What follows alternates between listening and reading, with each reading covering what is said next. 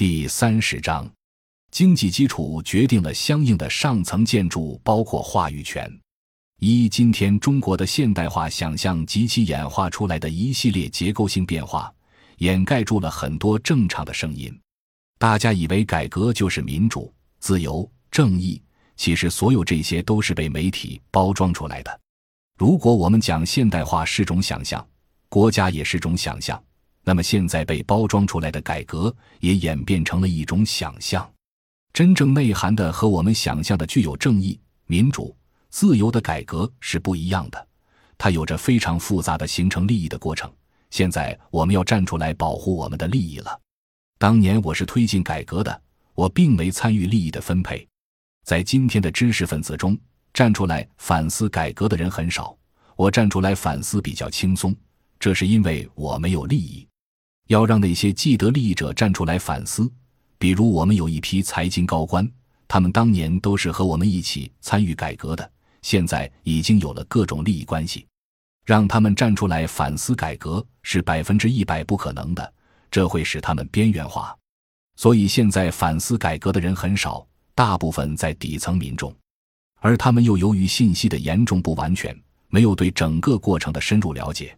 所以现在底层社会的声音很混乱，相当一部分人由于找不到知识分子的引导，转向了文化革命，类似于毛泽东时代那样的。因此，现在底层毛泽东热，戴一个左的帽子给大众是很容易的。现在很多媒体在搞这个事，上来就说是文革余孽，这种帽子比比皆是。但他们是吗？不是，他们找不到其他的方式来表达。他们知道自己被剥夺，但找不到表达的方式。我们这些承担知识生产任务的学者们，不会去给他们做知识生产，媒体也不会为他们发声，所以他们现在确实处在一个比较窘困的状态，不具备表达的条件。再加上精英结盟，不打算向大众分权，这是中国当前社会政治的主要矛盾。但是在所有媒体上都看不到这样的分析。我们即使有这样的分析。也不会被任何媒体表达，因为利益不同。比如数千媒体聚焦两会，大家表达的当然还是精英们的说法。当然，有些人会以大众的名义发声，但并不意味着这是真的。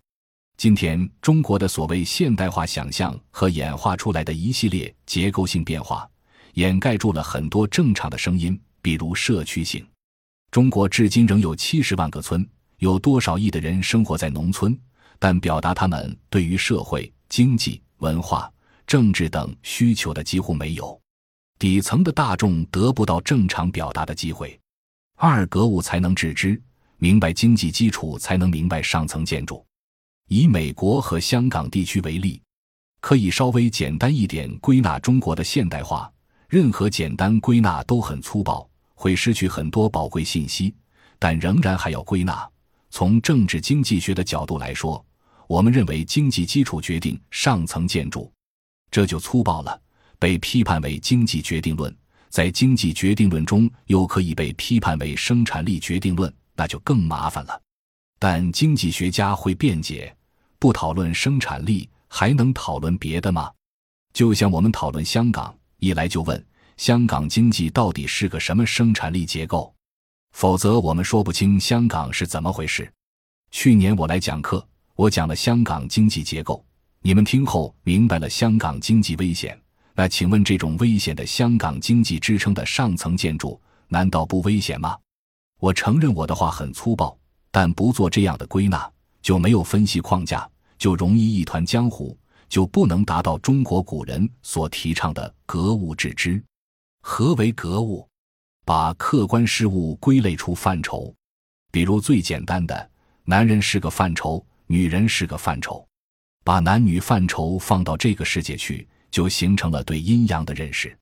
阴阳之谓道也，这是老子思想的最朴素的见解。所以一生二，二生三，三生万物，这个世界就成了多样化的。这就是朴素的自然辩证法的表达。当然，把东方的这套思想体系和西方一一对应也不合适。我们知道，早在两三千年前的中国哲学思想。在讲究对世界客观事物的认识时，要求同样要先做不同范畴的认识，叫格物。把事情归到某个格，才能根据对这些规范的认识形成某种讨论，这叫致知，从而达成对某个知识的认知。因为当今中国的知识分子群体作为知识生产者，大部分不下乡，所以忽略了很多大众的知识。他们不能把大众的知识状态进行格物，所以他们今天所知的知，是一个严重缺失民众经验的知，是没有基础的知。所以今天大家得到的信息是混乱的，对此必须做出解释。大家感兴趣的话，可以去搜一下我们最近发表的文章，说当代全球危机不是一般意义的经济危机，而是西方现代化模式的成本过大，其成本很难顺畅转嫁。有转嫁条件的国家开足马力拼命转嫁，没有条件的国家像西班牙、希腊就内部爆发。有转嫁条件的国家，也不代表它就转嫁的出去。最有条件的国家，美国正在通过 QE 一第一轮定量宽松货币政策，QE 二来大规模增发货币。它的财政货币主权都完整，并且它的货币主权是全球货币，可以把自己一个国家的国家主权转化为全球主权，靠的就是全球八十四个军事基地。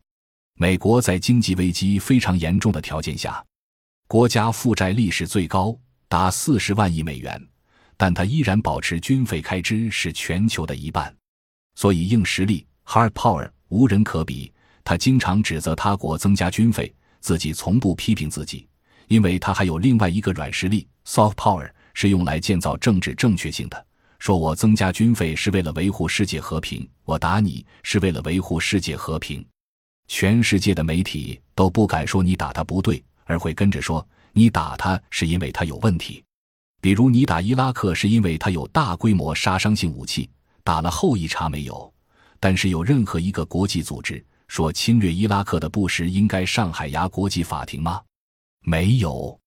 尽管在伊拉克造成了一百万的平民伤亡，其中死亡人数是二十万左右。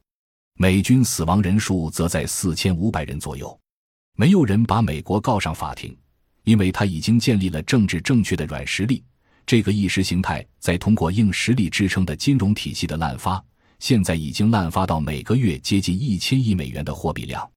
发出来后，用于买到各种各样的资源，包括全球范围内大型机构投资人对全球资本市场的控制权。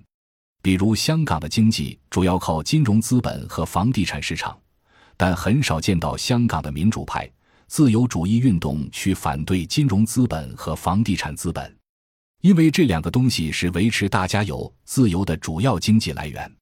香港的经济是不健康的，因为没有生产，具有典型的寄生性。这个寄生性唯一可比的是美国，美国是百分之八十五，香港是百分之八十二。这就是所谓以金融为中心的第三产业支撑经济、支撑 GDP。很少有人去分析香港经济结构的不合理和危险性，因为香港所有的一切都要靠从外边来。原本我和刘老师讨论时，大家会批评我说：“你说的一切基于什么？”后来他们去种菜，开始做有利于民众生计 （livelihood） 的实体经济时，就有讨论的余地了。如果只说不做，对我这个从工人、农民底层出身的人来说，就觉得你没有跟我讨论的条件。我做了十几年的工人、农民和士兵，贡献过我的劳动剩余。我所有的劳动剩余都在国家资产里，你占有我的资产就是犯罪。我可以这样说，因为我贡献了。我认同国内的劳工群众的各种诉求，是因为他们和我一样都是贡献者，所以我们应该有我们的声音。再怎么宣传你是自由民主，都说服不了我，因为你没有表达占十三亿人口大多数的这部分人的意愿。所以我不相信中国大陆的自由派说你们只不过在向大资本要权，你们在形成精英政治，这不代表大多数民众。因此我不加入，甚至不参与他们的讨论。因此，当你们说到你们笃信的自由和民主时，它只是在这样的一个经济结构中的表达。并不代表着一种真实，这个批评就比较重了。你们姑妄听之，我则姑妄言之。在香港这个话语环境中，我肯定没有政治正确性，就像在大陆的现代化话语环境中，我没有政治正确性一样。但因此恰恰说明了我有一个学者的公正，在任何不同的环境中，我都属于少数派，那才要求保护少数人发表意见的权利。我在所有的争论场合都不坚持。假如有谁说温铁军你错了，我会立刻认错，因为只有保持不争论，才有说话的可能。如果一定要斗个你死我活，那我连个说话的余地都不会有。所以我会对所有人认错，只要你认为你正确。那你一定有某些构建你的正确的逻辑。我觉得，与其去辩论，不如我先把你的逻辑借过来，我们见招拆招，看看你的逻辑有什么问题，才有讨论的余地。否则，在现代政治，大家一定要对立斗争，一定要证明你错了，我对了，就没了讨论的可能。我最怕的就是用对错、好坏来简单的对客观事物做归纳。这种粗暴比我用言语归纳的粗暴还要差几个级数。我不太认同现代政治家们之间的争论。当有人问我时，我说 s u b l i t i o n non q u o d i n i v e r s d i s m i 政客们在全世界任何地方都是一样的。感谢您的收听，本集已经播讲完毕。喜欢请订阅专辑，关注主播主页，更多精彩内容等着你。